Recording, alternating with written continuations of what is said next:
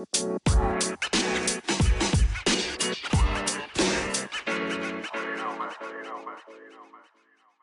い、皆さん、こんにちは。コーチングサービスのハレルを運営している中塚優也です。こんにちは。ハッカソンプロトコルアキンドを開発している金城です。Web3FM は Web3 にまつわることについて分かりやすく伝えたり、ゆるく深掘りする番組です。本日は海外 Web3 ハッカソンに8回もの参加経験を持つヒデさんから学ぶ Web3 プロジェクトの立ち上げ方についてお話ししていきたいなと思います。はい。今日はゲスト回ということで、はい、ということで、はい、ヒデさん、よろしくお願いします。よろしくお願いします。はい、そうですね、ヒデさんとは結構、もう1か月、2か月に1回ぐらいは情報交換させてもらってますよね。そうですね、はい、 Discord の通知をちょっと見落としがちなんですけど。もうお互い緩く。いやもうヒデさんはもうめちゃくちゃ海外のハッカソンに参加されているもう日本日本人というか日本人もちろん日本人として海外のハッカソンにめちゃくちゃ参加されていて僕も今ハッカソンのサービス作ったりイベントもやってたりしている中でもいろいろとあのー、いろんなことをちょっと教えてもらっているはいもうハッカソン大先輩みたいな方なので。そうですねちょっと今日いろいろと、はい、話伺えるのを楽しみにしてるんですけれどもちょっと本題に入る前にあのー、東京 Web3 ハッカソンおかげさまではい盛り上がっておりましてちょうどそれに先立つ、ちょっとプレイベントというか、あのオンボーディングイベントとして、今ちょっと、ちょっとしたお知らせなんですけれども、ブロックチェーンオンボーディングウィークっていうようなあの勉強会、無料で参加できるオンラインの勉強会イベントをやっておりまして、ちょうど今日ですね、イーサリアム勉強会がやりまして、また Flow 勉 Flow の勉強会、 NEAR、あと Aptos、あと Astar Network ですね。ちょっとそういったような、あのー、中の人に、ゲストにお越しいただいて、かつエンジニアさんの方もアサインいただいて、あのー、YouTube のオンライン配信であの配信するようなちょっと勉強会イベント、ウェブロックチェーンを学べるような勉強会イベントをちょっとですね、このハッカソンイベントの事前イベントとして、今、アンチェインさんとコラボして展開をしておりますので、もしよかったらハッカソン参加したいけど、どんなブロックチェーンの選定すればいいかわかんない、その技術に対して不安だ、みたいなような方を対象にしたような勉強会イベントをやっておりますので、もしよかったら、ぜひご参加いただければなと思います。そのアーカイブの動画もですね、この Web3FM の YouTube でですね、あのアーカイブ動画も、あの落とし、なんだ、ご覧になれますので、この Web3FM 経由でライブ配信とかも知っていたりをしますので、はい、ちょっとそちらもご覧になって勉強していただけるといいんじゃないのかなと思っております。いったところで、はい、すみません、ちょっと宣伝みたいになっちゃったんですけれども、改めてちょっとこの Web3 ハッカソンも開催している中で、で、アキンドとしてもプロダクトを開発している中で、ちょっとヒデさんからいろいろと学べることもあるということをすごい常々感じておりましたので、はい、今日ゲストにお迎えさせていただきました。じゃあ、早速なんですけれども、じゃあヒデさん、自己紹介お願いしてもいいでしょうか？はい、えっと、はじめまして、こうと申します。えー、こう秀隆と言います。で、えーまあ、自己紹介としては、まあ、日本でその株式会社ダイバーシーズというのをやってて、でそこはもともと Web2 系の、えっと、授業を、あ今も一応やってるんですけど、えーまあ、そこから、えっと、今年の初めぐらいから、もう絶対全部 Web3 にベットしてやっていくぞっていうふうに決めて、えー、ます。で、まあ、海外にこうあのいろんなところに行きながら、まあ、博士参加し,、えー、しまくってるっていう、まあ、け今まで合計、まあ、海外のハッカソンだけでこう8回ぐらい参加していて、えー、で、まあ、そのハッカソン起点に、まあ、今、そのプロダクトみた Web3 のプロダクトみたいなのを2つあの、うん、作っていて、まあ、1つはなんか Web3 版の Patreon みたいなあのサービスと、まあ、もう1つは Web3 版の LinkedIn みたいな Web3 の人たちがまあ名刺交換できるようなアプリの2つを、まあ、ちょっとなんか ハッカソンでやったメンバーと継続的な形で作ってるっていうような感じです。はい、はい、ありがとうございます。もうあれですかね、この Web3 領域にフルベットしたのは去年の8月ですよね。あ、今年の1月。今年なんですか？あ、今年あ失礼、失礼しました。今年の1月ですね。もともとそれまでは、あれです、今、あの、日本に住んでいたと思うんですけど、ちなみに今って、ちなみにどちらからの はい、配信というか、今どちらにいるんでしたっけ、ヒロさんは。今、その、ボゴタって言って、コロンビアっていう、ちょっと、あの、僕も行ったことがなかったところ から、あの、参加してます。すごいですよね。はい、このボコタもはあれですよね。あの、イースボコタだったり、デブコンに参加するために今、ボコタにいらっしゃるっていうことですよね。そうですね。そのまあ、イースボコタっていう、まあ、ハッカソン、それまたハッカソンがあって、で、うんまあ、その後にこうデブコンっていう、まあ、こう一番、あの、1年間で一番そのブロックチェーンのデベロッパー、開発者が、にとって権威があって、開発者が来るようなあのカンファレンスがあるので、まあ、それに参加するために来てるって感じですね。いやー一番大きいカンファレンス、日本からも何名かの方、知り合いも行くっていうところがあったので、このボコタの治安大丈夫かみたいな、コロンビアのボコタだと思うんですけれども、はいはい。治安大丈夫かみたいな問題があって、僕も気になってたんですけれども、ちょっとすみません、なんか本題に入る前に雑談かもしれないんですが、どどうです？ボコタの雰囲気というか、治安とか、どんな感じですか？あ、もうなんか、思ってるよりは正直、あの、全然いいっていうか、なんか、うん。コロンビアとか、まあ、僕そのままちょっとブラウスアイレスまでいたんですけど、その、なんか行く前ってなんか死ぬんじゃないかって思うぐらい、そのはい、あの、怖さあるじゃないですか。はいはい、そうですよねなん。かソラナの開発者の方々が、そうそうそう暴行にあったみたいなニュースもあって、やべえなって思ってて、はい。なんか死ぬんじゃないかって思ってたことに比べると全然、なんかうん全然暮らしていけるぐらいのその治安の良さうんと、まああと普通にご飯とか美味しいし、あの、安いししかも。あと、うんなんでなんか、あの、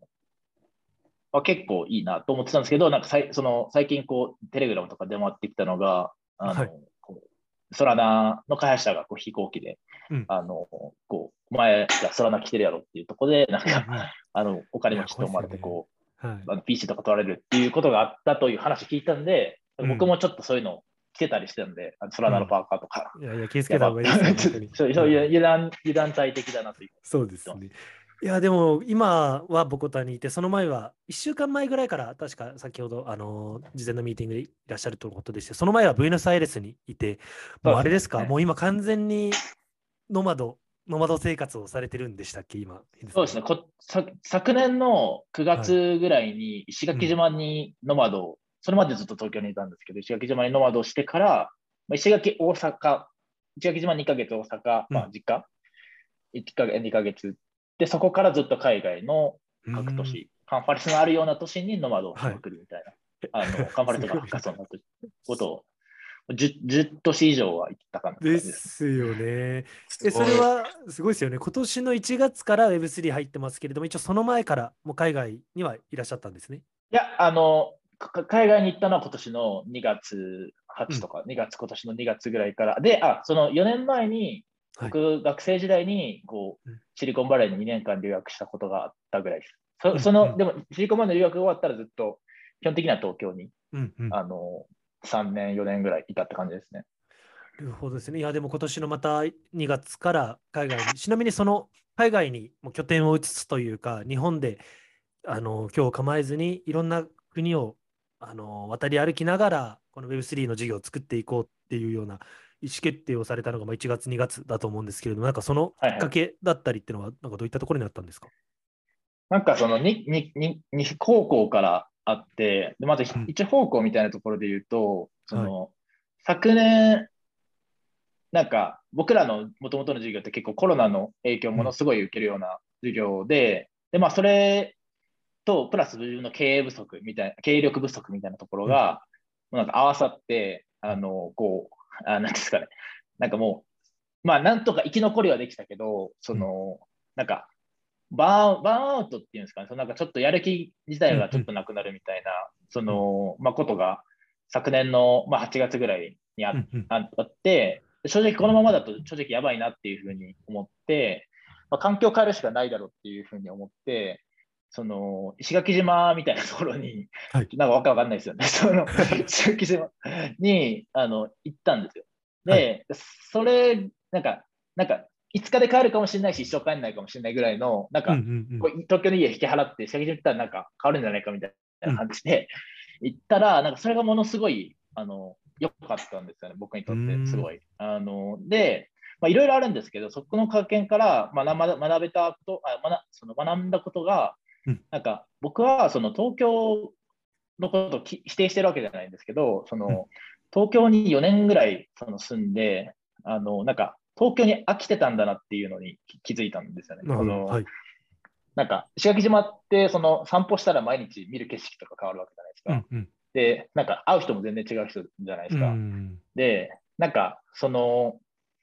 その、なんですかね、それが、なんか僕にとって楽しかったんですよ。で、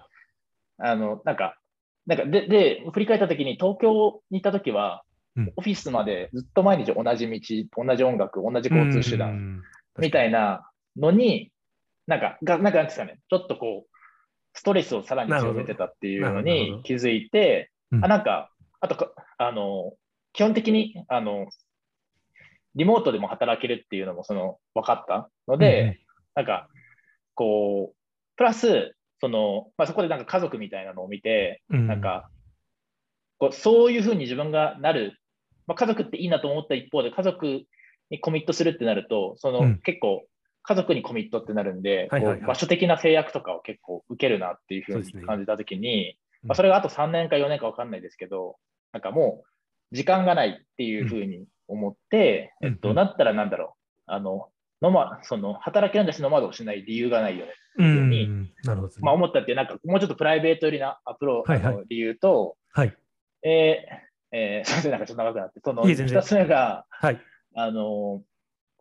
まあ、実家に帰ったあたりぐらいでこう Web3 うん。面白いなっていうふうに、こう、まあ、なんていうんですかね、大学生の時プログラミングとかを見たような感覚で、うん Web3 を Web3 に対して思ったんですよ。はいはいなん。か、いちいち何言ってるか分かんないじゃないですか。なんかそのコンポーザビリティとか、そうですね。なんかそうですね。イターオペラビリティとか。はい。そうそうそう、ん何これみたいな。はいなんかその感覚がすごいその、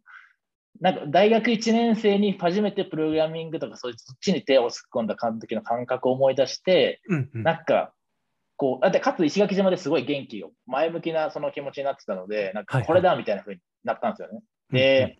えっと、頑張ろうってなった時に、なんかこういくらデスクトップでそのリファイみたいな感じで調べても、なんか、はい。あんまピンとこないはいはい。はい。じゃないですか。確かに確かに。でこういう時の、なんていうんですかね、僕なりの勝ちパターンは、うん。あの、もうなんか、場違いなんだけど、一番、この領域の最先端の人が集まる場所になんか行っちゃうっていう、なるほど。なんか、目的もなくていいんですよ。そのなんか、そこに行くことで目的になるみたいな、うん。目的が見つかるみたいな、うんなんか成功体験が昔、そのシリコンバレーに行った時とかあって、なるほど。あの、今回も一緒なんじゃないかっていうので、うんあの、調べたらやっぱその Web3 の本場っていうのはなんか、まあ、当時で言うと2月ぐらいにそのイーサデンバーがあって、デンバーだったりとか、はいはい。ありましたね。まあ、ヨーロッパの方だったりとか、まあ、あの、うん南米の方だったりとかっていうのを見て、うん。だから、だったら、その海外で、その、都市にその行きながらその Web3 の人と、本当にこう、もう、日本のその起業家の同世代、友達レベルにうんなったら、なんか、それによってこう Web3 へのキャッチアップってめっちゃものすごくうんこう、早く進みそうだなっていうので、なんかその2つの理由っていうところですね。なるほどですね。えー でももう本当に10カ国以上行かれていて、その都度都度、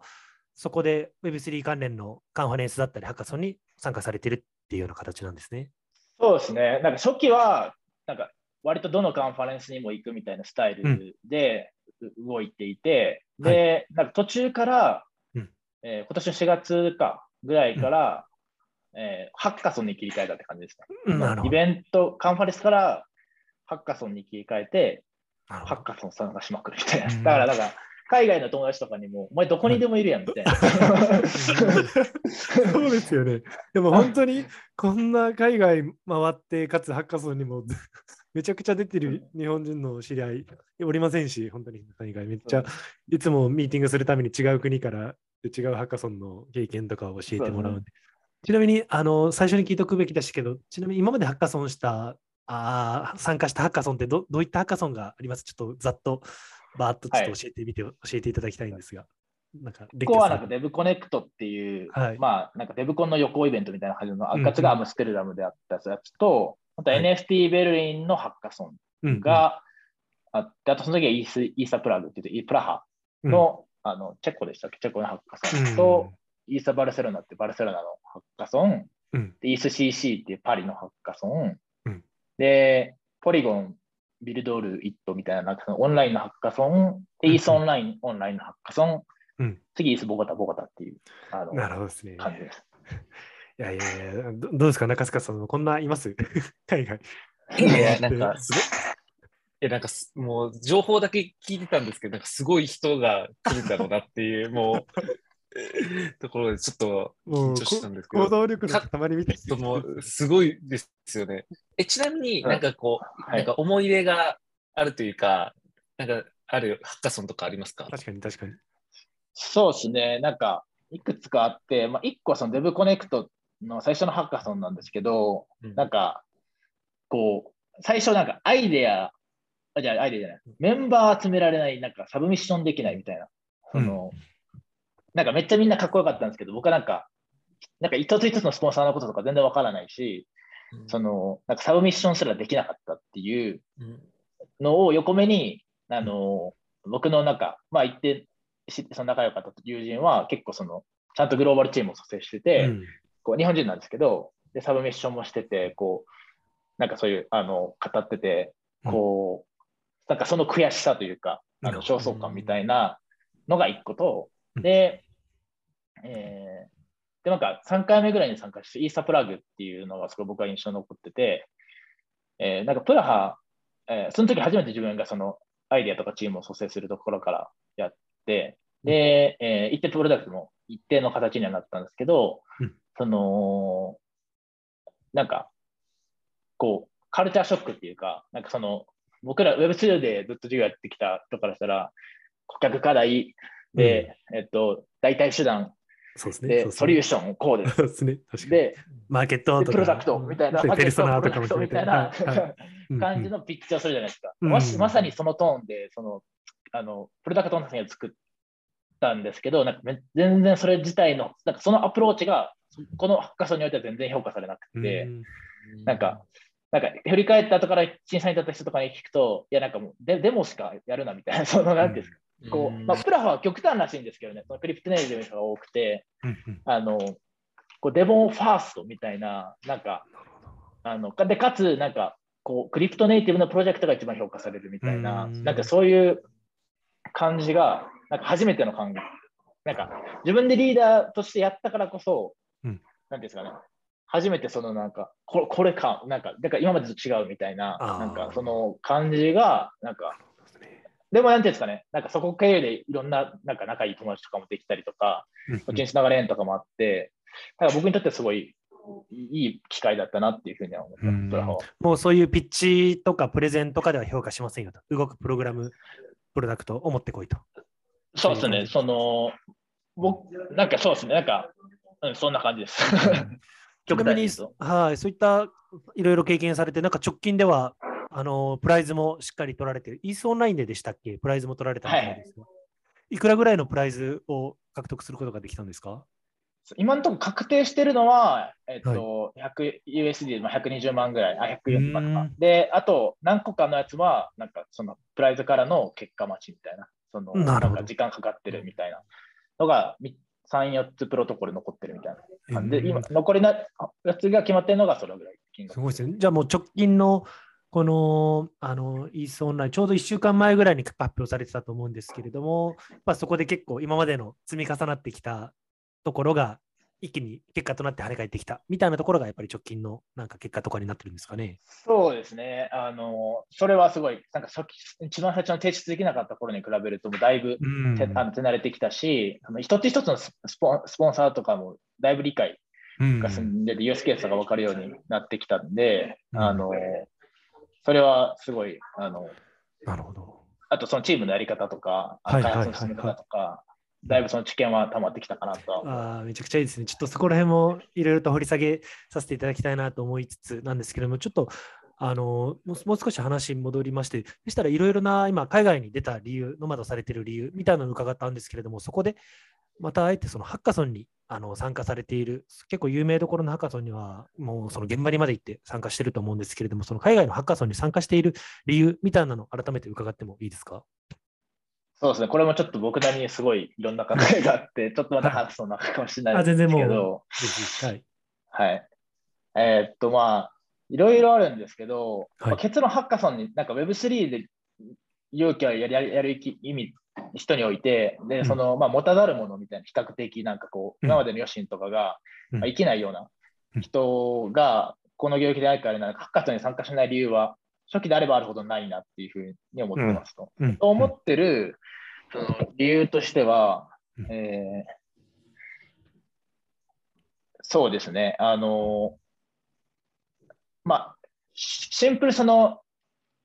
授業ってそのアイデアかけるうん。人、チーム、まあ、うん。過去共同創業者みたいなところを、うん。の掛け算だとうん。思いますと。はい。で、えっと、で、きその共同、えっと、で、共同創業者をどういう人に、まあ、アイデアと同じぐらい誰にするかってすごいかなり重要。なアジェンダじゃないですか。チームははい。うん。で、その日本の初でなんか強みのあるプロダクト、なんかゲームとかコンテンツ以外で、うん。なんか Web3 領域でその海外ベースでやるんだとしたら、うんなんか共同創業者って海外の人であるべきなんじゃないかぐらいに思ってて、っていうのは海外、共同創業者が一番コミュニケーションを取るし、一番その価値観が反映されるわけじゃないですか。で、自分がやプロダクトを作るだけでも、その、だいぶ日本の DNA というか、うん。その日本の考え方、価値観っていうのは、そのだいぶ組み込まれると思そううんでよね。ですすね。はい。うんで、でもその、 crypto とか Web3 が真にそのバリューを発揮しているところって、うん。どっちかというとそのデータの ownership とか、 crypto の payment、まあ政府のインフレーションによって、うん。そういうか不安定なところの一つって burning needs に今のところはなってたりすると思ってて、でそれって日本っていう国は今のところはそうじゃないんで、なんかその日本で生きてきた人だけの価値観で作ると、なるほど。その、なんか、こう、真に世界に受けられる Web3 プロダクトにならにくいんじゃないかっていうふうに、あのね思ったとはい。で、えっと、時にうん、こう、まあ、海外の人がいいよねっていう時に、うんじゃあ自分に海外ベースの人人で共同創業者候補となる人って何人いるんだっていううん話した時に、うんほぼゼロだと。まあ、今 僕の今あの会社がアメリカ人とかいるんですけど、まあ、ゼロではないんですけど、にうん。限りなくその少なく、それはなんか僕はスタンフォード大学とか行ってるわけでもなけれそうばで、すね。僕 Google 自身もそうですね。逆に英語も僕も全然ですし、そういう海外の、なんだろう、コーハウンダーになり得るような人とかは、もう正直全然イメージ湧かないですね、現状僕も。はい。うん僕も全く同じで、うんその時に、なんかまずその共同創業者候補が外海外にめっちゃいるんだっていう状況を増やさないといけないなっていうのを、ところから結構始まるなっていうふうに思ってますと。で、えっと、で、えーまあ、それはハッカソンその突破口になるんじゃないかと思ってます。うんで、えっと、いろんな、その、海外のカンファレンス的なのに、その、参加して思ったんですけど、はい。すごいそのカンファレンスに参加するだけだと、なんかその、仲いい信頼値にならないなっていうふうに思う、ま あ中には何人かやるんですけど、ならないなっていうふうに思っそれは同じチームでもってこと？同じチあいやあのーム。あのハハッカソンじゃなかった時です。なんかただあのー。そのネットワーキングとかカンファレンスに参加してるだけだと。確かに確かに。そうですね、そうですね。そこで名刺交換というか、ただ、あの乾杯だけしたところで、そういう中にはならないですよね。チームビルディングはならないですよね。うん Nice to meet you、まあ、 token economy どうとか、なんかこう、うん Solidity どうとか、なんかそうそういう話して終わっちゃうな、終わっちゃってたなっていうのをすごいあの感じていて、で、その今今の僕らとかがその日本人の人でその共同創業者とかになる人ってどういう人かって高校の友達だったりとか、なんか大学の友達だったりするわけじゃないですか。うん。それってなんでなるかっていうと、その一緒に苦楽を共にした経験があるから、こっち信頼できる、信頼できないとか、お互いに合う、合わないみたいなのが分かってるからこそ、うん。なんか距離が近くて、距離が近いから、そのコーファウンダーになるっていうあのとこだなって思ったときに、なんか、こういう人たちとなんかカンファレンスだけで会うんじゃなくて、なんていうんですかね、あのまあ、旅行なのでもいいし、なんかその何でもいいと思うんですけど、その苦楽を共にするっていう経験を。すると、一気にその距離が近づくんじゃないかっていうふうに、まあ、途中から思うようになって、でもなんかそんな、ね、旅行に誘われるわけでもないし、どうやったらかか苦楽共にできるんだって、ハッカソンってめちゃくちゃ苦楽を共にするんで、そうですね、そうですね。もうもう数日、1週間とかぎゅっと密度の濃い時間を一緒にはい長時間過ごすわけですからね。うんで、入賞とかしたらめちゃくちゃ嬉しいんで、その、うんなんていうんですか。で、まあ、徹夜とかもし苦しかったりするんで、なんかそれを割となんか3日みたいな、その、なんていうんですか、かなりこう凝縮された期間で一気にこう何人ともできるっていう、あの、が、すごい、あの、ハッカソンの価値だなと思ってて、まあ、ハッカソンに参加しまくれば、その共同創業者候補ってめっちゃ増えていくんじゃないかってうんいう、あの、えなんかそこでわかるじゃないですか。あ、こういうタイプなんだななんじゃないかと。仕事しづらいなとか、うんそれはすごいハッカソンが疑似的にそれをできるっていうのが、えっと、確かに。あの、共同創業者が見つかりやすくなるっていうのは要うんは共同創業者のところで1個の理由。はい。もうで接点、接点最大化されますもんね。そのタイミングでならなくても、まあ今後1年後、2年後、縁がどっかしらで合うかもしれないですし、そういう、なんか、運を引き寄せるための仕込みみたいなのはめちゃくちゃ確かにいいですね。あの、はい、そのアクションとしては。他にもあるんですか？そうですね。で、えっと、まあ、さっき共同創業者かけるアイデアって言ってたんですけど、はい。まあ、次アイデアを生むためにはハッカソンが一番今だなっていうのも同じく思ってるから。で、はい。僕がその最初、Web3 業界に入って、うん。こう、事業を作ろうとした時のアプロこう考え、アブアイデアを出そうとしたアプローチってどういうアプローチかっていうと、なんか、こう、こう初心者のくせに、うんうん。こうめちゃくちゃこの業界でイノベーティブうん。なことであり、うん。で、かつ、なんか、自分の原体験がめちゃくちゃ生きるみたいうんな。その掛け算で、うん。10年これで役んだみたいなうん。のを、その VC のアイデアを見つけるぞみたいな、うんうんあの、スタンスだったんですよ、基本的には。はいはいはいはいはい。でうん。これの問題点が、うん。その初心者にがアイデアを出そうとしたら、なんかそんないきなりそのイノベーティブなプロジェクトとかって基本的には思いつかない。うんうんうんし、で今度原体験からアプローチから思考したら、うんなんか、その、なんですか、基本基本的にクリプトと原あなんですか原体験ってあんま交わりづらいっていうか、僕は基本的にリアルな、このフィジカルな世界で生きてたので、ねクリプトとデジタルに、ですね。はい、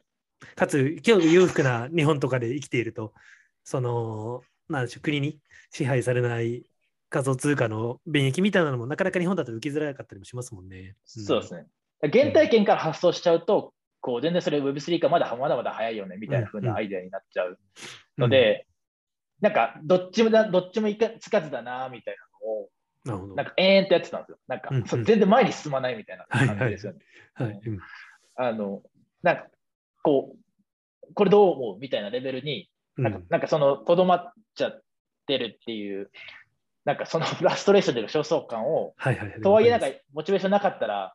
なんかやで、かもなんか、制約がないんで、うん。なこうかもしれない、こうかもしれないみたいなのを、ね一生繰り返してるみたいな、はいはいあのー感じの、なんか、なんていうかね、課題感を感じてたんですよ。この業界でアイデアを作ることの。なんかでモチベーションは高いけど、その熱量をどこにぶつければいいかわからないみたいな空回り感本はめっちゃありますよね、最初は。うんで、なんか、まあ、やりたいことわかんないみたいな、まあ、なんか大学3年生みたいなことに、うんうんうんまあ、なっちゃってて、はい。で、えっと、で、なんかある時、そのベルリンで昔の知り合いと、まあ、たまたま会う機会があったんで、その時にこういう悩みを、まあ、全然業界界の人なんですけど、あの、うんうんあのぶつけたんですよ。その人に言われたのが、なんか、実はモチベーションって、その内なるものだけじゃなくて、なんか他者からのそのフィードバックから生まれるよね、みたいな。うんうん。あのことを言われて、うん。なんか確かにみたいな、なんかその、これやりたいって言ったときに、20人がそれめっちゃいいって言ってくれたら、うん。だからやりたいって思うし、うんから20人から否定されたら、じゃあダメなのかなって思ううん。のがやっぱ人間だなってまあ思って、だったら何ですかね、そのあんまこう最初にあんま考えすぎずに、なんかとりあえずフィードバックを得られる。しかもうん。良質なフィードバックで前向きなフィードバックをうん。そのくれるようなその人にその囲まれるのが最初の最初はいいんじゃないかっていうあのところで思って、で、ハッカソンもこれ満たすっていう、なんかその3日とか2日とかとか、まあ、最初にまずなんかアイデアを立ててみみんなを集めるんですよ。で、みんなアイデアを探してるんですよ。うんだから、なんかちょっとでもいいと思ったら、すぐにめちゃくちゃコンタクト来るんですよね。うんそのうんうんだからなんかそこで、あ、なんか意外といけるじゃんみたいな。なるほど、なんかちょっとずつ前向きに前向きにうん行くんですよ。で、なんかそれがそのハッカソンの、でかつあのなるほど。3日後とかに発表するっていうので、うん。なんか審査員からちゃんとしたこれはこうだとか、うんまあ、これはいいねとかを、うん。そのもらえるっていう場所がとして貴重だったなっていう、プラス、うん。あのこううん。まあ、ハッカソンに2日とかで参加してすごい思ったんですけど、なんかアイデアって、なんか制約から生まれるんだなって思ったっていうか、はいはいはい。なんか2日で何とかしようってするその工夫、そういう工夫がアイデアになるんですよ。うんそのなるほどですね。なるほどですだからね。1ヶ月とか、別に6ヶ月も期限なしで考えていいようは、はいはいはい。アイデアにならない。だから、わかります、はいはいはないんか、縛られてること自体がアイデアになるっていうのを、うんなんかこの領域でって決められるからその領域で考えるわけじゃないですか。うんうん。とか、なんか、3日で出せって言われるから3日で出す方法をなんとか考えるわけじゃないですか。うんうんうん。なんか、これちゃんとハッカーさんって制約を設けてくれてるんですよね。で、うんそれって意外とそうじゃない環境で制約を設けるのってすごい難しくて。ね。それでもプロジェクト基本も終わらないですし、なあなあにモチベーション下がっちゃったりもしよますし、はいはい。うん。そこで、なんか、あ、アイデアを出すのにもこれはすごい有効なんだっていう、うんあのーのを、まあ、思う。なんかもう必要なもの、まあそはい必要なものがちゃんとソリッドになりますよね。ちゃんとコアバリューにだけ向き合えるというか、はい、制限があることによって。うんうん。とかがありますね。あとはまあ、プラスで言うと、その、ハッカーさんってややたらその、まあ、Web3 のハッカーさんって特にそのスポンサーがやたらその来るんで、うんうんそのでそれの上に作ることをかなり良しとしてるので、うんその、なんていうんですかね、やっぱその技術、Web3 って完全に新しい問題解決の方法だと思っていてうん、で、その、こう手段を知るから結構アイデアが見つかるってことも結構あるあるじゃないですか。うん。例えば、うん。僕が、まあ、例えばホームステイのマッチングサービスみたいなのをやってたんですけど、それってなんか僕が Airbnb っていう事例を知ってたりとか、テクノロジーに詳しいからで、かつ、まあ、その家の問題とかを見るからこそアイデアを発想できるわけで、なんか僕のお母さんが、うん。ま、なんですかね、その同じ問題を見てアイデアと認識しないところ結構あると思っててで、Web3 も結構これに近いと思うんですよ。なんか、うんこのスポンサーぎ、だってスポンサーっていうか、そのプロトコルの技術を知ってるからこそ、このアイデアが着想できる。確かにで確かに。うん、今までと全く違う技術を使うので、確かに。あのなんかそれもなんだろう、こう。最初からなんだろうな、そのロケットを作ろうとするんじゃなくて、なんかうんこう、僕ら大学1年生の時とかってそうだったと思うんですよ。そのうんなんか本当に、クソアプリと言われようが身近なものかうん。らアイデアを着想して、ちゃんと作った、ホームページってこうやって作るんだみたいな。うんうんとか、そのアプリってこうやって作るんだみたいなところからだんだんそのアイデアいくわけですか。ら、うんう山田慎太郎さんとかももうなんか何十個何百個ってそのアイデア作った先にメルカリが作れたと思うので、なんかそういう、なんていうんですか、その練習試合というか、実験場所みたいなに、すごいその、あのプロトコルとも距離が近いしなるなっていうのも感じてて、まあ、アイデアをすごい出しやすくなるなっていう。確かに。あのですね。今、インプットも増えますし、かつその、なん、なん、なんていうんでしょうイミ、イミテーションというか、そのプロトコルを使って手を動かすから、初めてまたジャンプしたアイデアとかも生まれてくるし、そのイテレーションをいかに早く回していけるか、失敗する数をいかに増やしていくか、みたいな試行錯誤の数はやっぱ圧倒的に増えますよね。確かに。ハッカソンに参加すると。本当にそう思います。ね、その1週間あったとしても、その1週間の中でも何回もあっち行ったりこっち行ったりもするでしょうし、はいはいはい。ね普通のプロダクトも1年かかって出してダメだったで終わりますけど、ハッカソンだったらもう数日でそれが。いるかどうなのかも分かりますし、そうですよね。普通のプロダクトだと本当に1年間やっちゃいがちなんで、ですよね。そのい 本当にうんもうみんな経験あると思うんですけどい、やもう僕ももう半年くらい今のやってるんで、ちょうどミニマムでローンチはしたんですけど、これでいいのかみたいなところも常に不安がめちゃくちゃあるんで、そうですよね。ハッカソンに出てエイヤーで最初からもう作っちゃってた方が良かったよなっていうのもめっちゃ感じますね。そうですね。うん誰かがに期限を決めてもらってて、それも過ぎれないことの、絶対的に過ぎれないことのルールっていうところのなんか良さっていうか。があるなと思いますね。ありがとうございます。したら、そうですね、ちょっとまだいろいろ伺いたいこともあるんですけど、ちょっとそういったなんかハッカソンの魅力みたいなところをちょっと伺えたと思うんですけれども、なんか参加、すいざ参もう一個あったんですけど、いいですか？ああ、どうぞどうぞ、もちろんです、もちろんです。どうぞ。あの、いその、プロダクト開発するときはい。のそのインセンティブシステムがすごいいいなって思ってます、ハッカソンは。あの、はい。えっと、まあはい。僕がもともと感じ抱えてた課題で言うと、そのうん。業務委託契約みたいなんで、その、うんまあ、日本とかでアイデア作るときとか、まあ、やってたりすることが多かったんですけど、まあうん、ただの業務委託というか、時給制の業務委託ですね。で、相手もそんな悪気とか全然ないと思うんですけど、うん。経済的なイシステムとして、うんその時給制っていうところと、そのまあ、初期のプロダクト開発って完全にそのアラインしてないと思ってうん。初期って不確実なことがありまくる中で、こう、失敗して失敗して、こう行動してっていうところをうん、まあ、やる、こう、アラインの、その、インセンティブの人と、そう仕様変更めちゃくちゃありますもんね、初期とかは。はい。うんでも、なんですかね、そんなこと思ってないと思うんですけど、なんか長くやればあるほど、その経済的リターンがある時給システムうん。だと、やっぱ、やっぱその全然、こう、コミュニケーションのスイッチが起こりやすいと思うんで、それなんか相手とかにに性があるというか、そのけなんかインセンティブのアラインというその上位な部分だと思うんですよね。うんで、かつ初期のスタートアップの初期って1円でもその安くそのうんできる方がいいわけで、うん。なんかそこがすごい不一致だなっていうのをすごい過去に感じていたことがあって、で、ハッカソンがいいのは、うん。なんか短期間ストックオプション開発みたいな。はいはいはいはい。で、かうつん CEO だからみたいな、リーダーだからといって、こう、偉いとかなくて、うん。うん。その全員も、えー何もその入所とかされなかったら0円だし、そのうん。うん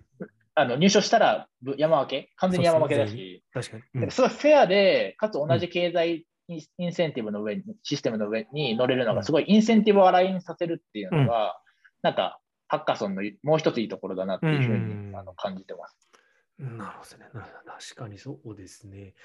うん、時給だったら、本当に変な話も、なんだろう、簡単なものも時間かかったかのようにやれば、フィーが発生するみたいな仕組みになっちゃってるので、ハッカソンは。で、これ本当に1時間かかったのかなとかなななっちゃうわけじゃないですか。なんかプロダクト開発、正直どうでもいいところで、そういうマインドシェアとか持っていかれるんで、間違いないですね。なんかあの、その、なんかそこを一切考えなくていいっていうのが、うんなんか、ある種、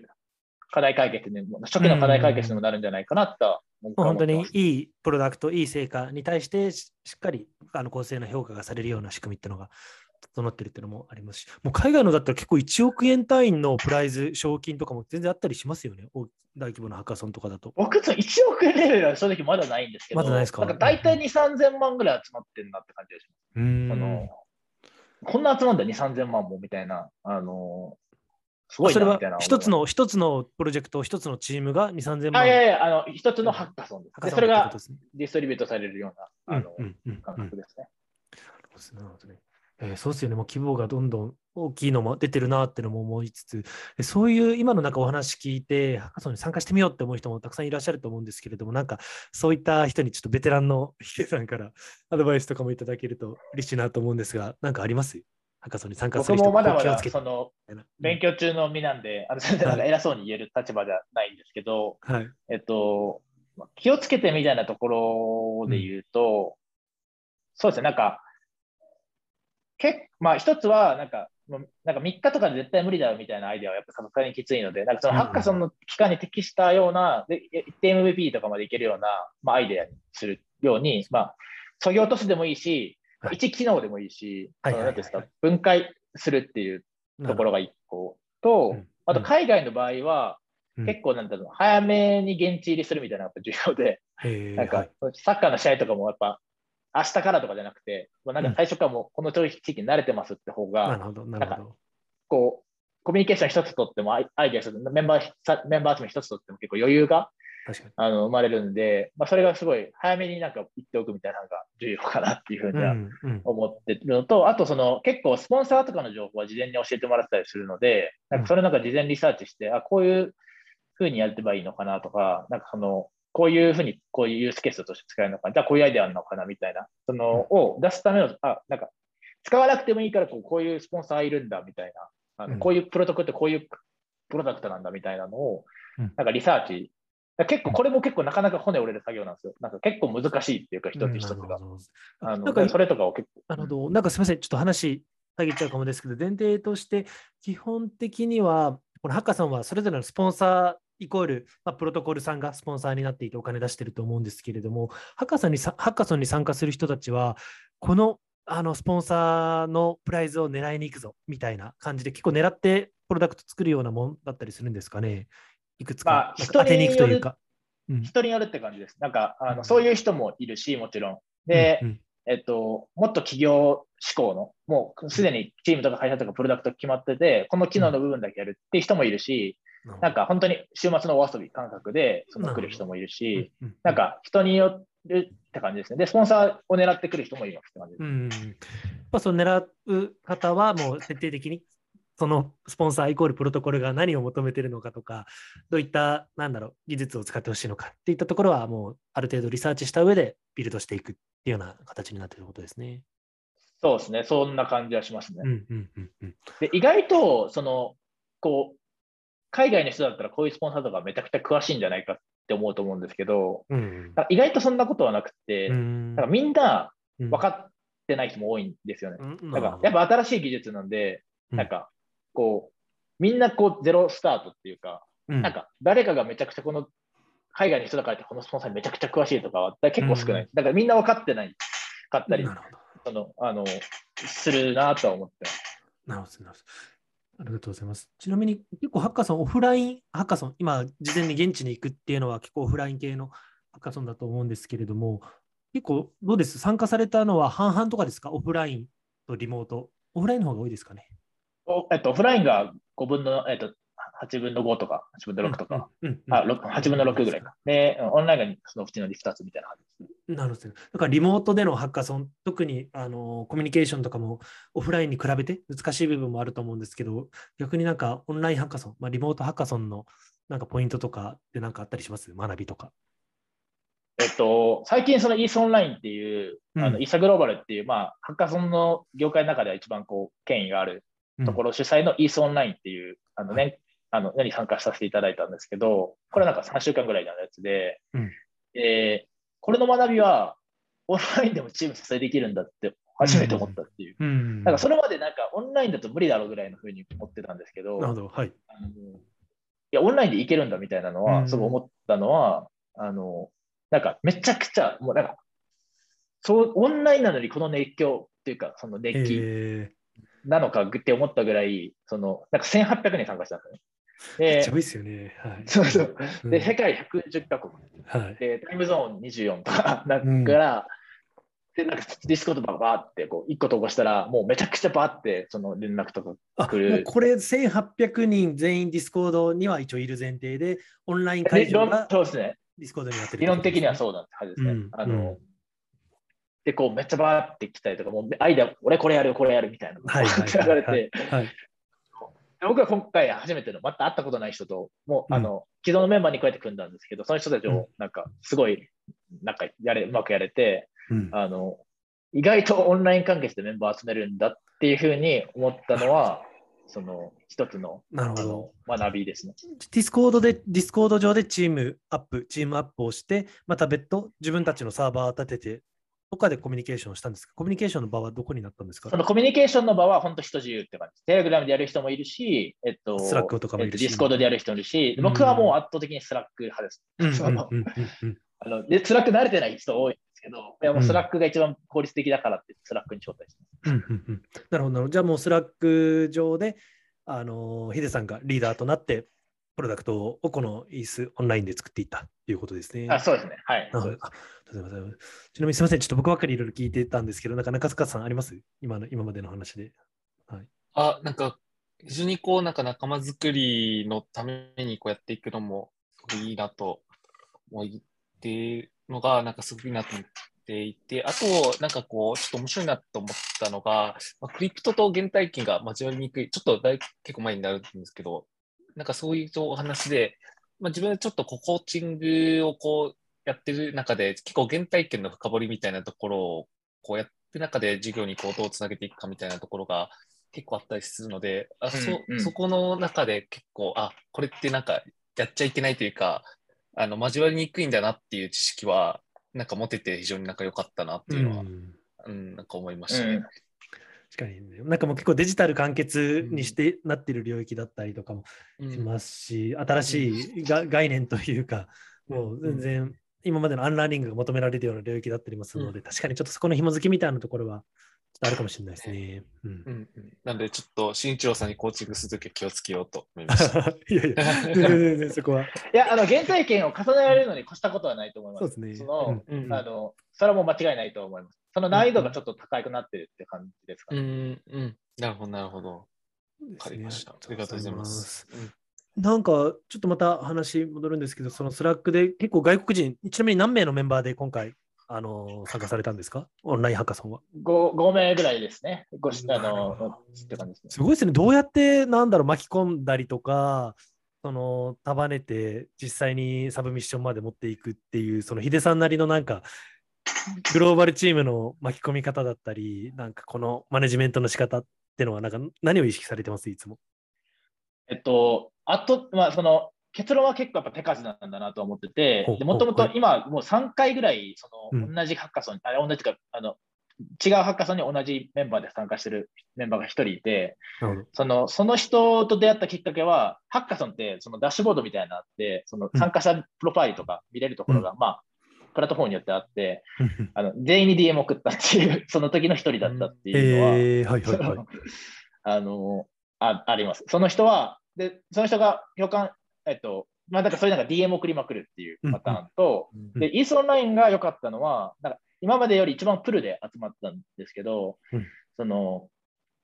えっと、なんかドキュメントが効いたらしくて、なんかその、こうアイデアをバーって、こう、こうなんかこれが problem で、これが solution で、みたいなのを、うん。ちゃんと Notion のドキュメントに、このスポンサーを使うみたいな。で、これは priority が低いみたいな、あなるほど。の、を、なんか、見んのかな、これみたいなやつを、うん。あの作ったら、なんか Your document is great みたいな感じで、あの、こう、あの、来たんで、なんか、あの、思ったの、そこで思ったのは、まあ、初めてだからこそ、なんていうんですか、やっぱ情報ができるだけ公開されていることが重要で、で本気の人であればあるほど、本気の人と組みたいわけで、うん。そのなんかでそそこ最初どこにそれが垣間見えるのかっていうと、ドキュメントだと思うんですよね。なんで、えっと、反省でもあるし、良かったことでもあるし、反省でもあるんですけど、そのもっとドキュメント作り込んでもよかったなと思ってます。なんかまだとしたらもっとこ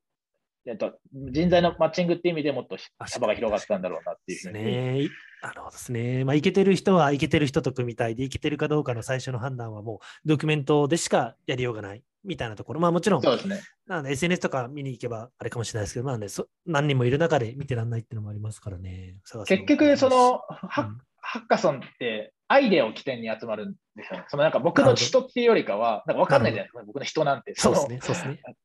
でアイデアが匿名で、偽名で、はい。アイデアにこうバッて人が集まるって形なんで、でそうん。のアイデアって何で、その、なんていうんだ、その、こう、標準されてるのっていうと、もうそれドキュメントでしかないっていううん。そのうんうん。うん。うん。考えですね。確かにですね。ありがとうございます。えーちなみにそのドキュメントというか、ちょっと作った、今回のプライズも受けたプロダクトについても、ちょっと伺えればなと思ってるんですが、なんかどういうような内容の、あの、Web3-1 のペパトレオンっていう形でおっしゃってましたけれども、ちょっと簡単にプロダクトの概要の紹介もいただいていいですか？えっと、そうですね、その、まあ、本当にシンプルにその Web3 版の Patreon ってわかりますか？ね、うんその Patreon っていうのは、えっと、プラファンとクリエイターがいて、まあ、ファンが10、10なんかその10ドルとか、まあ、1000円とか払ったら、えークリエイターの限定的なコンテンツが見れるっていうのを可能にしてる Patreon っていうプラットフォームとか、まあ、 OnlyFans っていう、うん。あの、まあ、Web2 だと有名なやつがあるんですけど、まあ、それを単単に Web3 化したっていうところですと。で、まあ、どういうところが Web3 ならではかっていうと、はい。えーこうデータがポータブル、うん。つまりその今までって、やっぱオンリーファンとかペトリオンが、はい、このクリエイターしあの終わりって言ったら、うん。そのクリエイターって全てを失っていた、そのまあうん。コンテンツだったりとか、フォロワーだったりとか、でそれが、あなたが持ってますよっていう、あ消したとしても、あなたは違うプラットフォームでそれ持っていけますっていう、うん。あのを可能にしていることと、あとその、その、なんですか、サブスクリプションみたいなのをうん NFT メンバーシップ、NFT を鍵にあのして実装してるんですけど、それをこうボタンワンクリックするとかね通だったら月額、あのクレカでサブスクではい。月はい額1000円とかで、このアーティストだったり、このクリエイターのエクスあの限定の動画とか音楽を月額課金とかでまあ聞きますよみたいな感じだと思うんですけど、今回のものは NFT を会員権としてなんか最初に買うみたいな感じになってるってことですか？えっと、いや、あの、なんかさ完全にサブスクリプションなんですよ、やってること。はいあの NFT っていうと何ですか、そのなんか売ったりとかあるじゃないですか。そそういう、うん。あのなんか二次流通データそ二次流通とか一切、まあ、基本的に考えてなくて、はい。もう本当に unlimited でうん。会員権を NFT として発行してるっていう、なるほど。あの NFT をキーに会員権を発行してるっていう、なるほど。サブスクリプション NFT って言ったりするんですけど。あのでこれは NFT のメリットとかもあったりするんですけど、えっとはい。まあ、それと、あとその、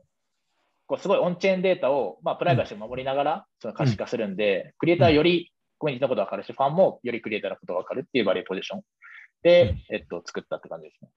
うんうんうんうん。なるほどです。あ、すみません。あの、後者のやつが、特あれ、もう一度よろしいですか？匿名性を担保しながら、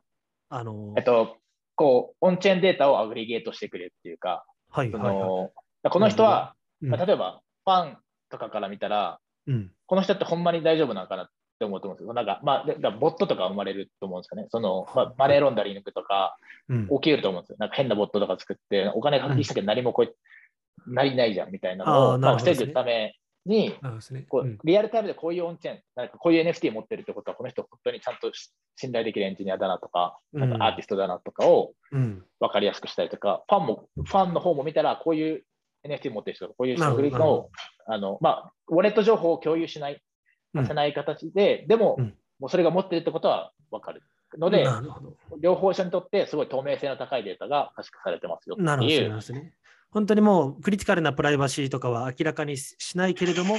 ちゃんと、なんていうその人の信頼を担保できうるレベルの情報っていうのは、お互いにあの把握することができるっていうようなあの仕組みになってるところですね。あれですよ、なんかちょっと記事も見たんですけど、シシスモっていうような、なんかプロトコルとか、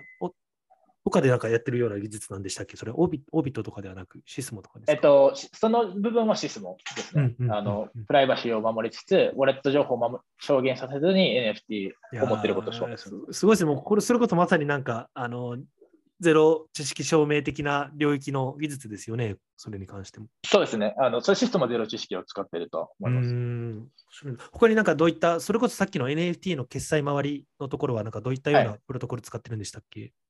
えっと、そもそもその NFT をキーにする、えっとはい。まあ、メリットみたいなちょっと話そこれたんですけど、まあ、それの一つのメリットによってユーザーが恩恵を受けられる部分で言うと、はいえっと、クリエイターとかユーザーがリアルタイムで、ほぼリアルタイムで収益を受け取れるっていう国を可能にするっていうところで、うん。えっと、今までってそうじゃないんですよ。ペトリオンとかオンリーファンド、まあ、他もやったことあると思うんですけど、そのまあ、基本的に1ヶ月後とかにやたら手数料引かれて入金されるみたいな。まあ確かにそうですね。月末締あめ、の翌末払いみたいなのが結構あったりしますからね。うんで、Airbnb とかみたいな、やたらこうトラストが重要なやつとかだったらまだわかるんですけど、こう完全にネット関係して10ドルとかの、そんないるかみたいな、トラストさせる必要、なんか、エスクローそんな必要みたいなうんうんのがあると思ってて、うん。で、えっと、これが、あのまあ、NFT を使うことで、うん。そのオンチェーンでのそのこう状態管理、まあそのあのが可能にしてで、それをそのスマートコントラクトで、そのあのこう決済操作を自動化できるために、その、そのなんですか、リアルタイム入金みたいなうん、ほぼほぼリアルタイム入金みたいなのが、割となんですかね、あんま仲介期間を介さずに可能になるっていう。へー Web3、Web2 でなぜできないかっていうと、はい。まあそれってさすがに人力で一個一個はできないかったりとか、その銀行ってことの連携とかが必要だったりとか、で、うん。銀行ってほとんど API 公開してないんで、うん。でもそれがほとんどそのやつだったらできる。でもなんかそれってやたら結構、なんていうんですかね、その、ぶなんかその理論ではわかるけど、あの、こう、いざ実装ってなるとそのセンシティブじゃないですか。センシうん。なんかユーザーのウォレットとか挟んだりとか、こう、うん。ちゃんとオンチェーンで 8, 8ドルとかじゃあ、その、取ってきて振り込んでみたいなのっうて結構、でかつ、決済のなんていうの購入画面があって、なんかうん。ダッシュボードからサブスクリプションキャンセルできてみたいな、そうですね。なんかやたはいはいはい。ら、あの、理想だよねってのは分かるんだけど、うん。なんか、なんかこうちょっと怖いなっていうところがある中で、僕らがそれを解決するために使ったのは、うん。アンロックプロトコルっていうのがうんあるんですけど、まあそれもスポンサーだったんですけど、はいはいはい。これは一言で言うと、うん。クリエイターに特化したその分散型のストライプみたいうん。あの感じうん。うん。うん。うん。そうですね、僕もなんか話聞いていて、ストライプとかが結構 Web2 領域だったら、その決済周りは解決してるじゃないですか。まあ、とはいっても数日、さ数ヶ月はかからないですけれども、スストライプも数日とかで最短では振り込まれるから、だいぶそれでも早いなっていうところではあるんですけれども、もうアンロックとかを使えばもう即座にっていったところだったりするんですよな。ね。そうですね。あの、うん基本的にもうファンが振り込んだその瞬間、あの、うん。後でその、なんかツイッターとかにもそのデモ動画とか貼っておくんで見ていただいたらうんあると思うんですけど、その、す踏んだ瞬間に、まあ、クリエイターのところに、まあ、あの、出勤するみたいなボタンからポッと押せば、その、あの、じゃあその部分をウォレットにプッていきますみたいな、うん。あの、ことが、まあなんかもう、数時間とかじゃなくても数分とかそういうレベル。その、でなん、かあの直接、あ、すみません、直接なんかクリエイターさんにあの送金をするみたいなような、普通にウォレットトゥウォレットの送金ではなくて、やっぱ間にアンロックが入ることによって、なんかどういうふうなメリットがあるような仕組みなんでしたっけ？あと NFT とのなんか絡みももあのもう少し教えてもらえますか、はい Unlock があることによって、はい。もうなんかその決済周りに必要な UX、UI 含めて部分を全部その、なるほど。あのノーコードで、まあいや、コード1行ぶち込むだけで、その機能を両者に提供されて、まあ、決済の画面だ、決済のフローの modal だったりとか、まあ、クリエイターがしたダッシュボードみたいなのを完璧にそのノーコードでできるっていうのが、まあ、圧倒的な利便性と、でもう一個が、やっぱその smart contract を挟まない限り振り込めないと思っうんうんているときに、そのこれってなんか何かあった大惨事だと思うんですよ。そのあのそのスマートコントがミスってたりとかしたら、そうですね、でそうですね。うんスマえっと、アンロックのいいところは、なんか4年ぐらいもうすでに経営されていて、うんで、オーディットもなんか3つぐらいから受けてるんで、うんなんか変なそのリスクっていうのはかなり限りなく少ない。うんそのので、なんか安心感があの、あるっていうの、プラス、まあ、えっと、3つ目で言うと、なんか、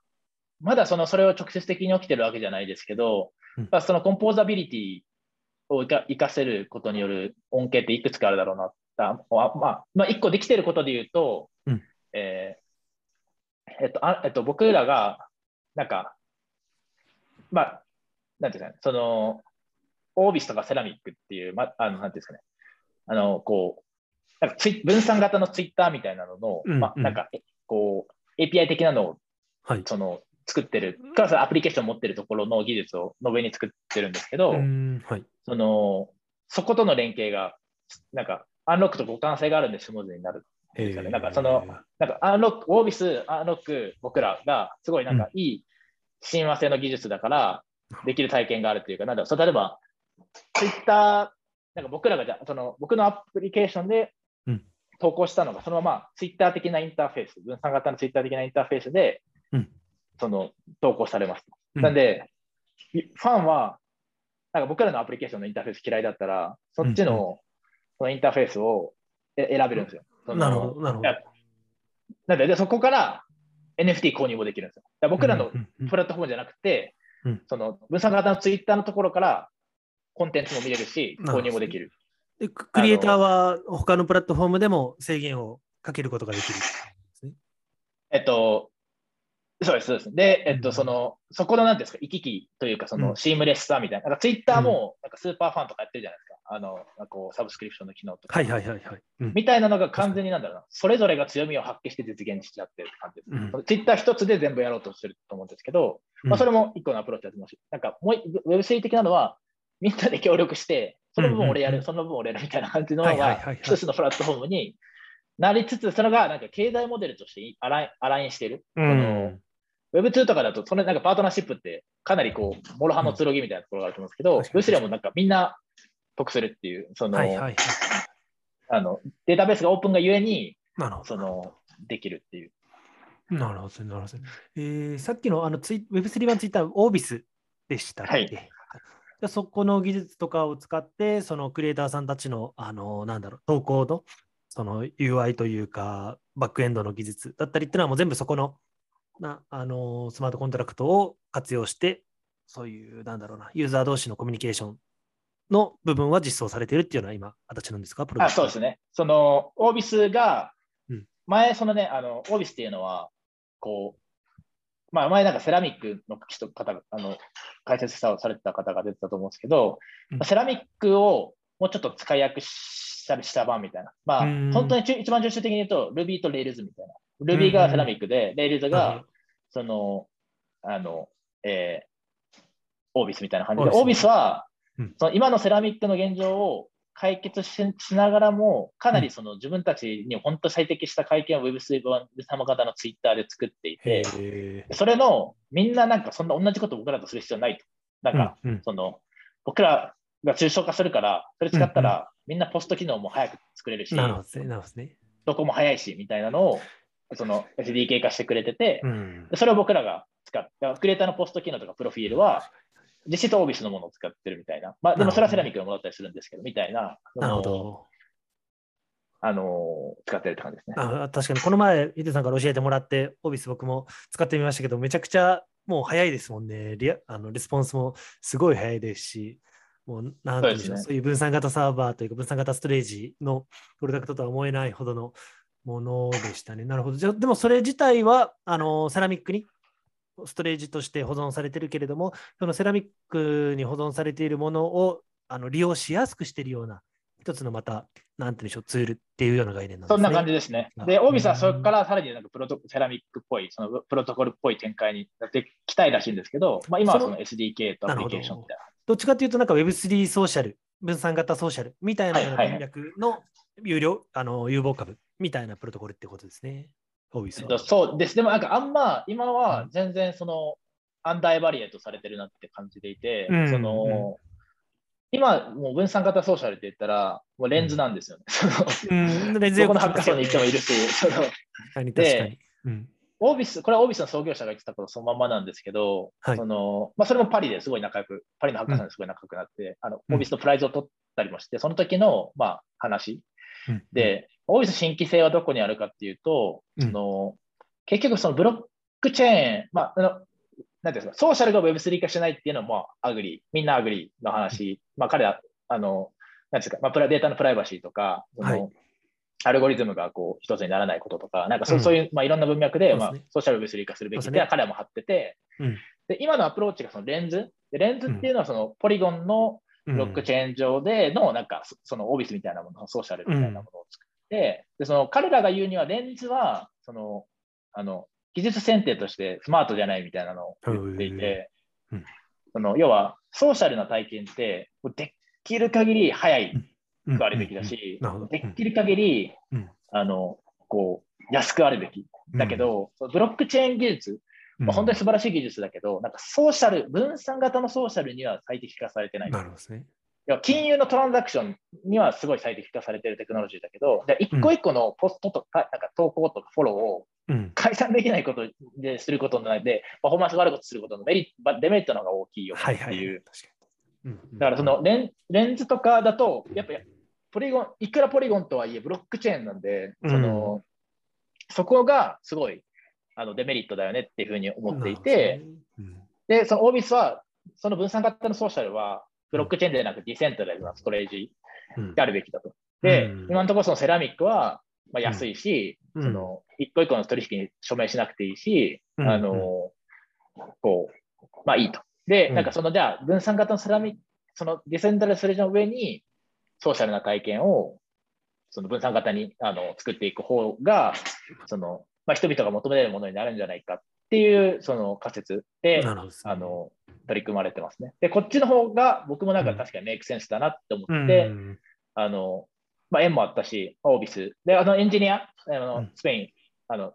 昔からずっとやってるそのエンジニアはい。に、もう、その人結構クリプトネイティブな感じなんですけど、40歳ぐらいで、うんあ、の、オービスいいよみたいな。言ってるんで、あの、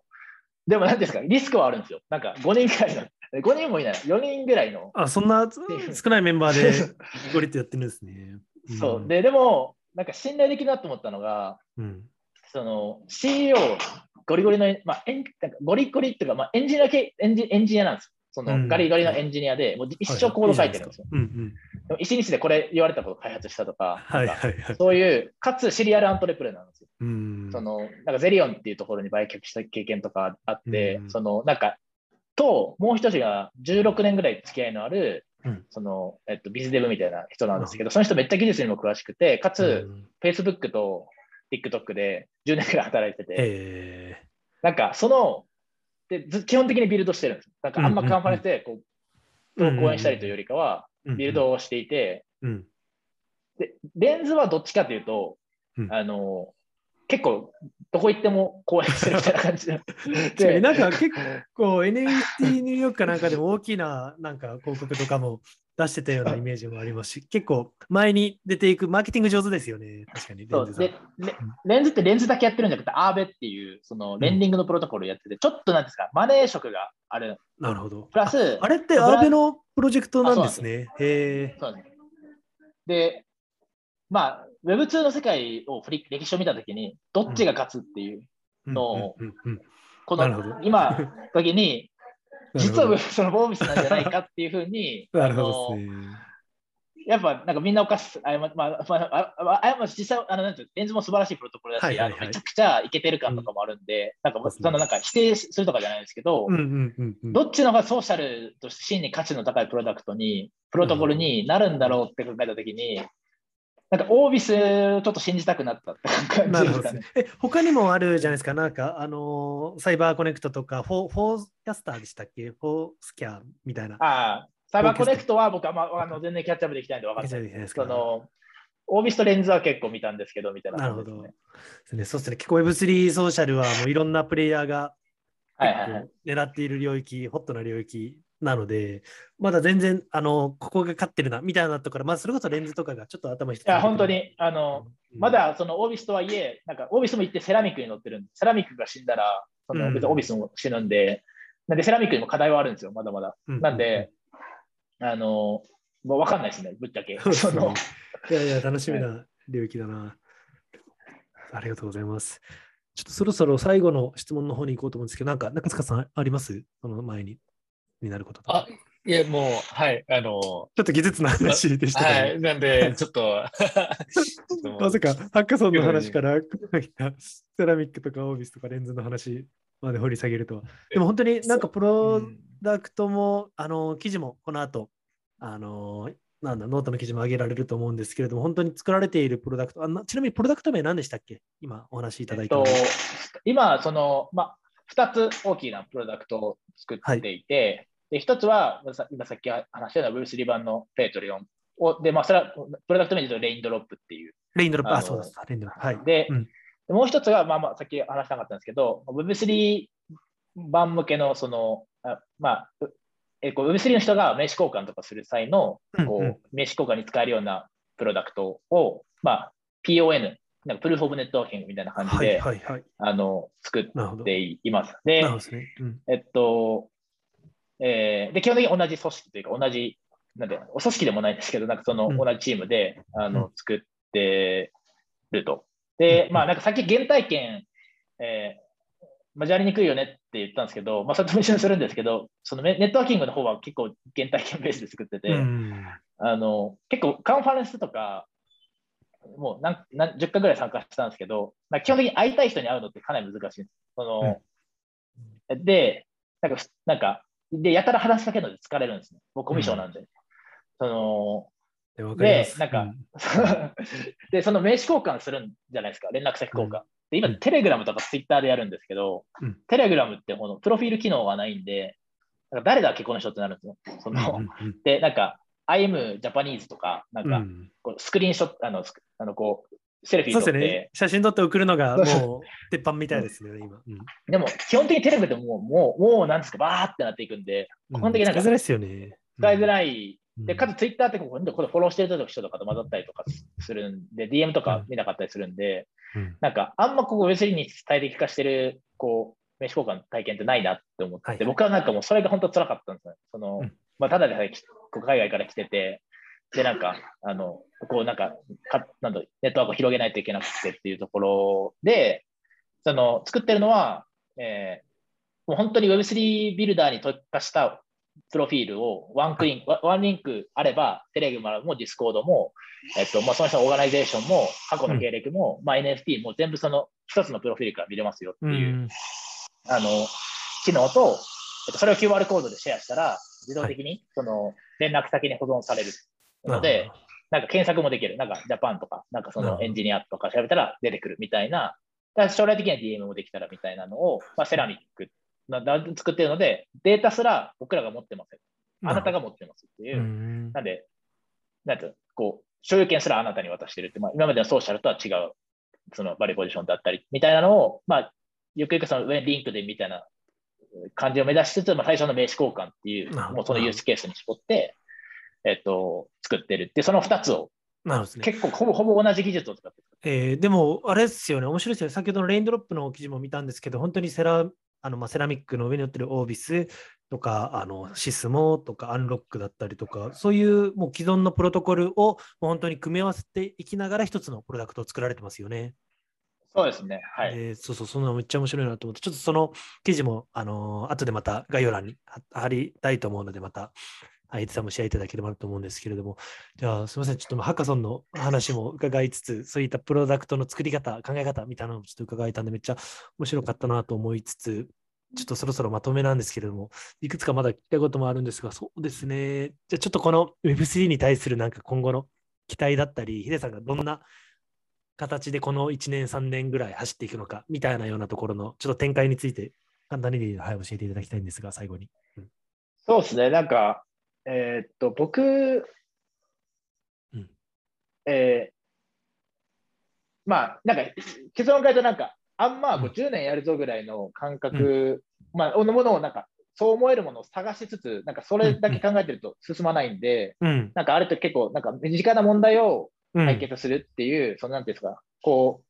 う、短さみたいな、なんか前に進んで、とりあえずこう、一個一個レベルアップしていくっていうのを、はいはい、まあ、グローバルで、ベースでやっていくっていう、その価値観。で、やってて、なんかいつかそれが、これは10年俺がやりたいものだみたいなのが見つかれば、そのいいなっていうような、あの、こう、アプローチでやっていこうかなと思ってますと。で、えー、で今面白いと思ってるのは、その、なんか、こう、イーサリアムとか、いろんなチェーンが出てきてると思うんですけど、まあ、チェーンのエコシステムもそうだし、イーサリアムとかポリゴンとか、まあ、その何かある程度その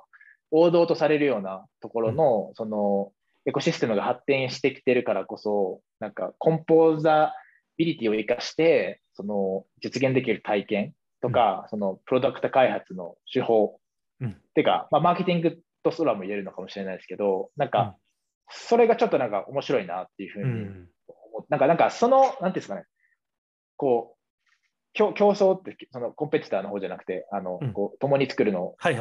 を、なんか、真、かなり可能にしてる世界観だと思う。うね、なんか、今までって全部俺ら自社でやるぜ、みたいな。ね、自社にこの機能をクリック聞き込んでっていう、まあ、Facebook かスナップのあれをパクリ、インスタのリードをパクリみたいな、うん、じゃなくて、リードは俺そっち使うからみたいなのが、経済モデルとしてもワークしてるっていうからこそなんだろう、データをポータブルにできるからこそ作れる、なんか本当に真にユーザー視点に立った新しい体験、あの UI、UX みたいなのが、なんか考えたり、なんか、まあ、そのプロトコルと連携しながらやるっていうのが面白いと思うし、なんていうんですかね、こう、ファットプロトコルとかあるんで、そのなんかいずれプロトコルみたいなのを目指してはいきたいんですけど、うん、そのなんていうんだろうな、その今、なんか3、3なんていうんだろう、その3、3いや、勝利なんだけど、散歩よし？とか？散歩よしなのが、はい、そのコンポーザビリティを組み合わせたプロダクトを作ることだなっていうふうに思ってて、うん、何の散歩よしかっていうと、今自分ができることと、うん、そのなんかかなり CK もローリスクで、そのローコストでできることである。で、かつ Web2 の経験が生きるっていうことと、えっと、まあ、もう圧倒的にプロトコル側が求めてるなっていう。その、アプリケーション側そうですね。今までってその、 Unlock みたいなリーディングカンパニーって、その、うん、いきなりその Web3 版ペイトリを作ってよかったと思うんですよね。けどそうじゃなくて、うん、そのプロトコルを作り、そのアン、うん、Web3 版ペイトリを作るところに支援するっていう、はいはいはい、その世界観ですよね。そうですね。そうなってますよね、今。はい。あの、なんか、で、求めてる、もうめちゃくちゃ求めてるっていう、そのプロトコル側がもうアプリケーションレイヤーを求めてるっていうところ、えー、あの、あともう一個忘れた。まあなんか、なんか、はい、そなんかまあ、その、忘れたわ。えっと、あとユーザーだ、ユーザー。その、はいはい、えっと、ユーザーも、なんか今、その分散型にちょっとずつ移行期にあるというか、う結構そのヨーロッパとか行ってすごい感じたんですけど、その、うん、もうベースとして、同じ UI、UX で、なんか変な、めちゃくちゃ悪い UX でなかったら、分散型を取る人って多いなっていうのを感じていて、はいはい、その、ユーザー側もそういった新しい体験その、を求めてる時期にいると思ってて、なんでそのそこを作るのが今はいいんじゃないかと思ってるんで、そこをやりつつ、ななんかそのプロトコル化みたいなアプローチもゆくゆくやっていけばいいかなみたいな感じですね。アプリケーションレイヤーからかから登っていくみたいなことをしていきたいな、あでもでもめちゃくちゃ共感しますし、僕も結構同じ思想で作ってたりしますね。じゃあ直近は今、先ほどお伝えいただいた2つのあのプロダクトをまずはちょっとブラッシュアップしていきながら、また新しいアイデアが出てきたらそっちいいかもしれないし、今のが伸びてきたら、もしかしたら今のこの Web3 版 Patreon がプロトコルになっていって、まあ、スマコンだけで自動化していくような、なんかあのものまであの抽象化していくっていうような方向性も全然あるかなっていうところですかね。全然あると思います。なんかフロントエンドの部分だけを抽象化するとか、なんか、あの、やりまあでもなんかあんま考えすぎてもね、なんか今の解像度で正直わかんないんで。まあものうちゃんとユーザーを増やしていくというか、使われて売り上げ上げていく状態まで持っていくの。が最初はあるかもしれないですね。自分、自分自分自身の課題解決から始まってるんで、まあ、自分の問題の課題解決に足る、まあ、プロダクト作りを、まあ、うんそろそろそのデプロイとか、リリースとかもできそうなぐらいまでちょっと上がってきたんで、そのやりつつ、まあ、なんかユーザーインタビューとかをうん。できるようになるわけじゃないですか、Web3 経営の人と。はい。で、その通してなんか新しいインサイトとかも見つかると思うし、そねのあの入れるコミュニティもあると思うんで、うんえっと、そこをこうゴリゴリうん。こうエクゼキューションをやっていきながら新しい、だからまあ、プロダクトのクオリティ上げる、新しいインサイトを見つけるみたいなのをこう並行して、あのやっていけたらいいなと思って。なるほど。ありがとうございます。ちなみにまた、また、あの、今回もボゴタでこれからハッカソンに参加されると思うんですけれども、この Patreon の方で行く予定ですか？いや、 Patreon ではいかないです。もうなんか行って、その、ほとんどのプロトコルを使ってその機能もできたんで、あんまなんか、あの、確かに、わざわざ出来上がっちゃうんですよね。はい。またゼロベースで行く予定ですか？いや、えっとね、わかんないな。その、ちょっと戦略を教えてください、今後の、あの、このボゴタの。いや、あの、僕だったら本当どうしようかなと思ってて、そのあの、なんかその名刺アプリの方が、はい。モバイルも今テストフライトできるようになったりとか、うん。そのほぼほぼなんまだなんですけど、その、一定必要な機能が出揃いつつあるので、なんか、その、追加機能っていう形で、その、この3日間を、ね、しかもなんか、チームが一気にバッと集まるんで、その、なんで、あの、こうなんか、やる方がいいんじゃないかって思ってて、あの、イーサーグローバルとちょっと交渉していて、あの、し新規機能だったらどうなはい。のみたいな。ああ、なるほど。プライズの資格と、はい。あの、ファイナリストってどうなの？みたいな言ったら、プライズはいいよみたいな。でもなんか、ううファイナリストはきついかなみたいな感じがあっなるて、あ、ファイナリストきついんかみたいな感じなんで、あの、まあ、新規機能でいくか全くフルスクラッチで、でもなんかもう、フルスクラッチ3個目は結構きついなって、確かにな2個でも結構だいぶきついなって思ってるで。今回の特殊なのが、ボコタに既存のチームメンバーも全員来ているっていうのは、やりやすいってことなんですかね。全員ではないんですけど、半数以上は、そのなるほど。ボゴタに来るんで、なんか、そんなコミュニケーションも取れるし、こう、完成も、うんなんか、やりやすいじゃないですか。だったらもう、なんか、しかもなんか、10月から11月にかけて結構イベント多いんです。そのなんか、まあ、デブコンだったりとか、はいはいはい。11えっと11月前とか11月はリスボンで、その、あのーなんか、結構、リスボン系のカンファレンスが結構あって、その後リスボン行くんで、うん。あのーあのーうん。なんですか、なんか、だったらもうなんかネットワーキングの機能をガリゴリにこう作りきって。完成度高いレベルまで作りきって、実際ユーザーで使われる方が学びがあるんじゃないかみたいな、これなんか既存、まあ、ファイナリスト捨ててでも既存機能優先でいこうかなとちょっと思ってます。なるほどわかんないです、でも。ありがとうございます。深いです。すみません。じゃあ、ちょっといろいろ、ハカソンから、プロダクトから、ちょっと思想から、ちょっといろいろ伺えたので、めちゃくちゃ参考になったんですけれども、何かあります？中塚さん、最後に。いや、あの、本当なんか、なんすかね、すごい人がいるんだなって 思ってえ 聞いておりましたので、なんかもう、普通にボコタの話ももっと、あと30分ぐらい聞きたいですけどね。この街の雰囲気とか、全くイメージわかんないですもん。コロンビアの街の雰囲気とか。普通ですよ、それは。本当に。僕たちじゃない普通です。えーちょっと大阪の田舎みたいな感じです。えー何が美味しいんですか？うん全然話変わりますけど。あ肉うまいです、肉。肉うまいです。肉うまいですね。上のサイレスもいいっすよね。アルゼンチンにもいたんですもんね、この前まで。はいはい。すごいな。了解です。じゃあちょっと最後に、あーあのーヒデさんにとって、あの、ハッカソンとは何かみたいなところのちょっと情熱大陸的な 質問になりますけど、ハッカソンとは何か、ちょっと、えはい、ー、なんか回答を。はい。なんかちゃんとした回答言えるかわかんないんですけど、その、今パッて出てきたのはなんかサッカーの試合みたいな感じの。思って、まあ、サッカーやってた時に、はいまあ、僕10年くらいやってたんで、なんかそのサッカーってやるたんびに、僕自分の反省点とか見つかったりとか、今度こうしようとか、うんまあ、そのさ楽し90分の充実感とか、うんその、で新しいそこでめ友達が見つかったりとか、いろいろあったじゃないですか。なんかそれに、IT の世界におけるそれなるほど。に、なんかいいプレーしたら引き上げられるしみたいな上の確かあのチームに。なんかそこはすごい、なんかさサッカーの試合みたいなのがパッと出てきましに。いやいや、ありがとうございます。いや、でもめちゃくちゃ。面白い例えですし、はい、ヒデさんならではの回答かなと思って、はい、なんかめっちゃ面白いなと思いました。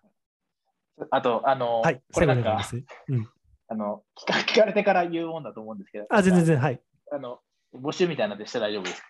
あもちろんですよ、もちろんですよ。ずどうぞどうぞ。すみません。ちょっと聞いてあの あの、はい、これ。で、えっと、まあなんかめっちゃいくつか募集あるんで、あの、なんかどれかにこうピンとくる人がいたら、あの、ツイッターで、あの、あの、こう固定ツイートとかに貼っとくんで、そうですね。僕もあのはい概要欄に貼っておきますので。うん。で一個は、その Web3 ペイトリオンのなんか初期クリエイターみたいなのを曲げて5名ぐらいでその募集するんで、そのなんか、あのーこう、さっき言った価値に共感いただける人とか、まあ、やってみたいっていう思い人は、こう、まあ最初なんで、機能とか不足してる部分はあると思うんですけど、まあできるだけそのニーズにカスタマイズ、こう答えられる、部分は答えられるように、まあ臨機応変に開発とかしていくんで、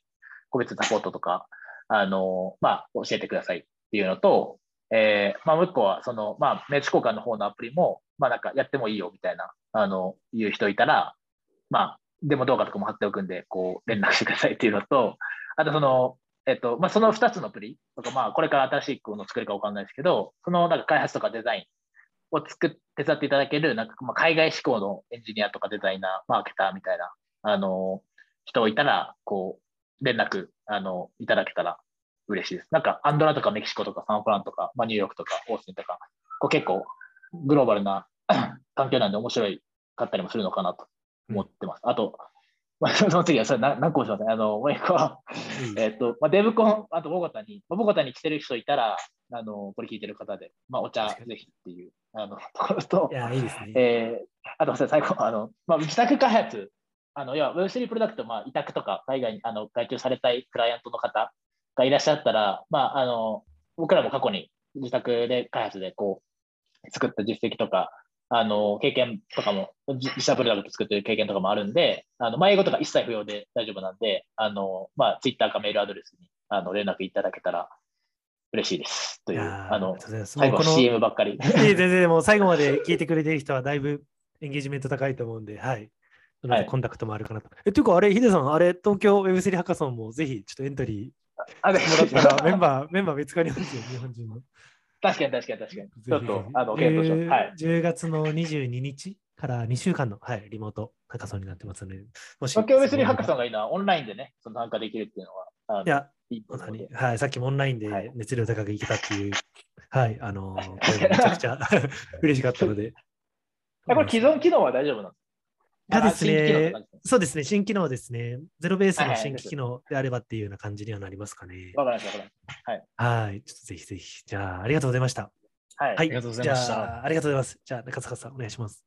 はい。今回もごご拝聴いただきありがとうございました。今回のお話はですね、ポッドキャストの他に YouTube でもご覧いただけますので、そちらもチェックいただけると嬉しいです。それではまた次回お会いしましょう。ありがとうございました。あありがとうございまし。た。はい。